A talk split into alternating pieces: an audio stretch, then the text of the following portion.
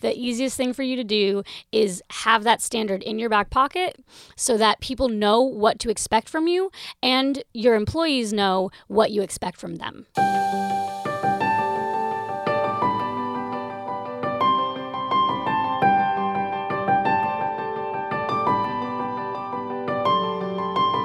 Welcome back to The Marketing Solution. My name is Shelby Page. I am your host, and today we are going to be talking about SOPs. First of all, what does SOP stand for? Standard Operating Procedure. What is a standard operating procedure? It is when you have a system in the way that you do things. So, whether that be the way that you deliver your product to the client, no matter what that marketing product may be, whether that may be the promise that you make to your client about how quickly you will respond to emails, or your SOPs on how to set up a live event or how to get up in the morning, you actually have SOPs already on, you know, whether or not you brush your teeth before or after your morning coffee. When you create a routine, that is your standard operating procedure. Standard, you do it all the time operating procedure, the way that you do it. It's pretty simple, but it is actually the number one thing I've seen most agencies absolutely flop at when they are trying to scale. When I say scale, I mean these companies are doing really well. They are bringing on clients, they're being able to be more profitable, and because of that, they need to hire new people. If you don't have SOPs, if you don't have tutorials, if you don't have onboarding processes written out beforehand, when you hire new people, the quality is going to suffer because the variables between the way that one person does it to the way the other person does it is going to greatly shift. And if you're going to have a giant shift in the way that people do things, you cannot guarantee quality to your clients. I have literally seen three agencies that absolutely flop when they try to scale because they hire people too quickly without SOPs. Seriously, like I've seen people who all of a sudden their Google reviews tank the company because all of a sudden they have a really bad brand approval because they hired someone really quickly to fill a spot without SOPs, without training materials. And then all of a sudden that person completely botches the customer relation, the client relationship that you have, and they leave a terrible review that is reflexive of the entire company. It's absolutely awful. Reflexive? Reflect reflective? No, I meant reflexive. No, I meant reflective. Ah! It reflects the entire company's reputation. If someone says they work for you and they take a week to answer back from a client's email and the client is like hey i'd really like if you talk to me more and they don't because you have no sops then guess what? The client's going to be like this whole company doesn't respond for more than a week and it's going to deter future clients. Worse than that it's going to create tension in your workplace because there's going to be such such a giant shift in the way one person does things to the way other people do things. So, how do we write SOPs? Very simple. There are tools that you can use.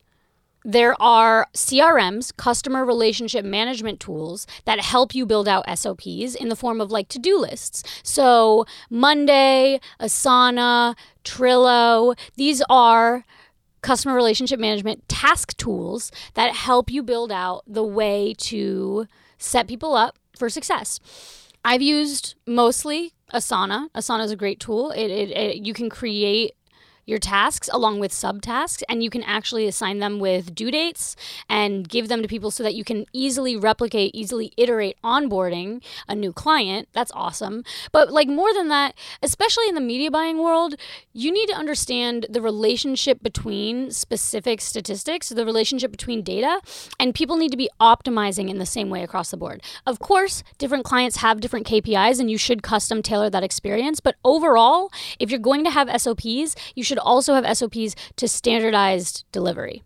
Not only customer relationships, but delivery, the way that you provide a service to these people. If you are running ads for someone and you hire a new media buyer and the new media buyer is only going based on native data in Facebook and Facebook is post iOS 16 and they don't have any events aggregated tools set up or they don't have any tracking set up, then the data that your media buyer is going off of may be incorrect, may be skewed, and that's going to create a weaker product overall.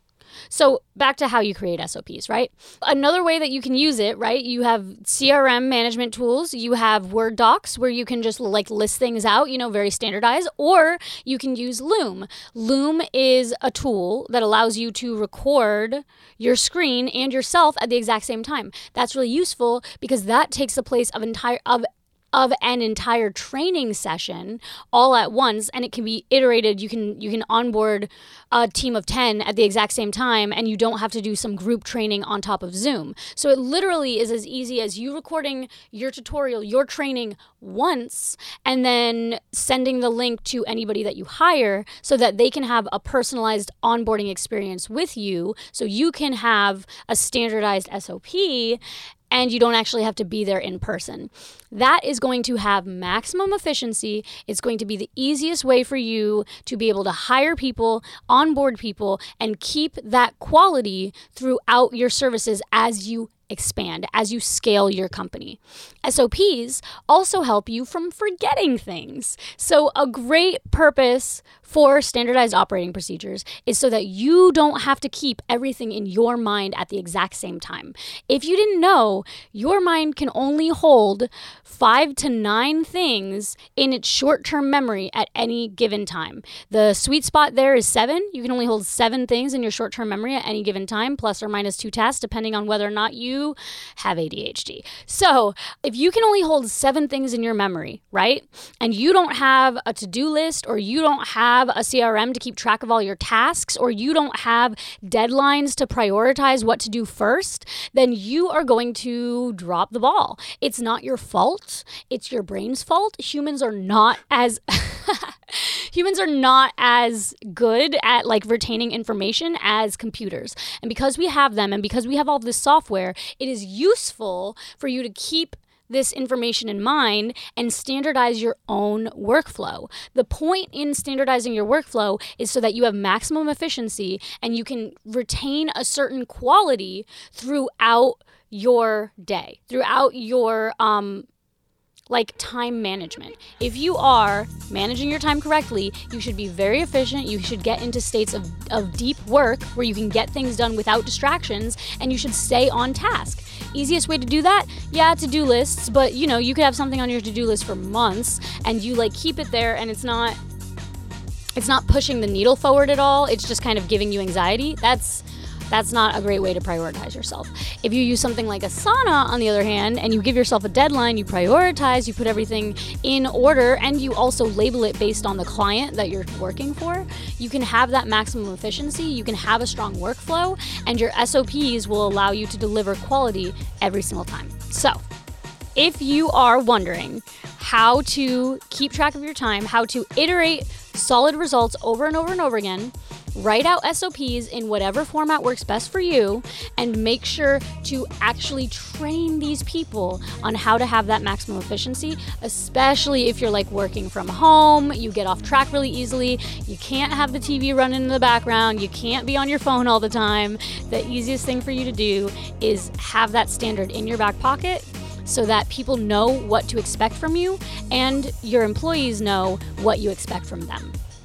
That's it for this episode. Thanks for listening, and we're out. No clap? I didn't do a clap this time. Is that weird? Should I clap? You yeah. said I could drop it if I wanted to. Wait, no, I want to do it. Go back. Thanks for listening, and we're out. Better?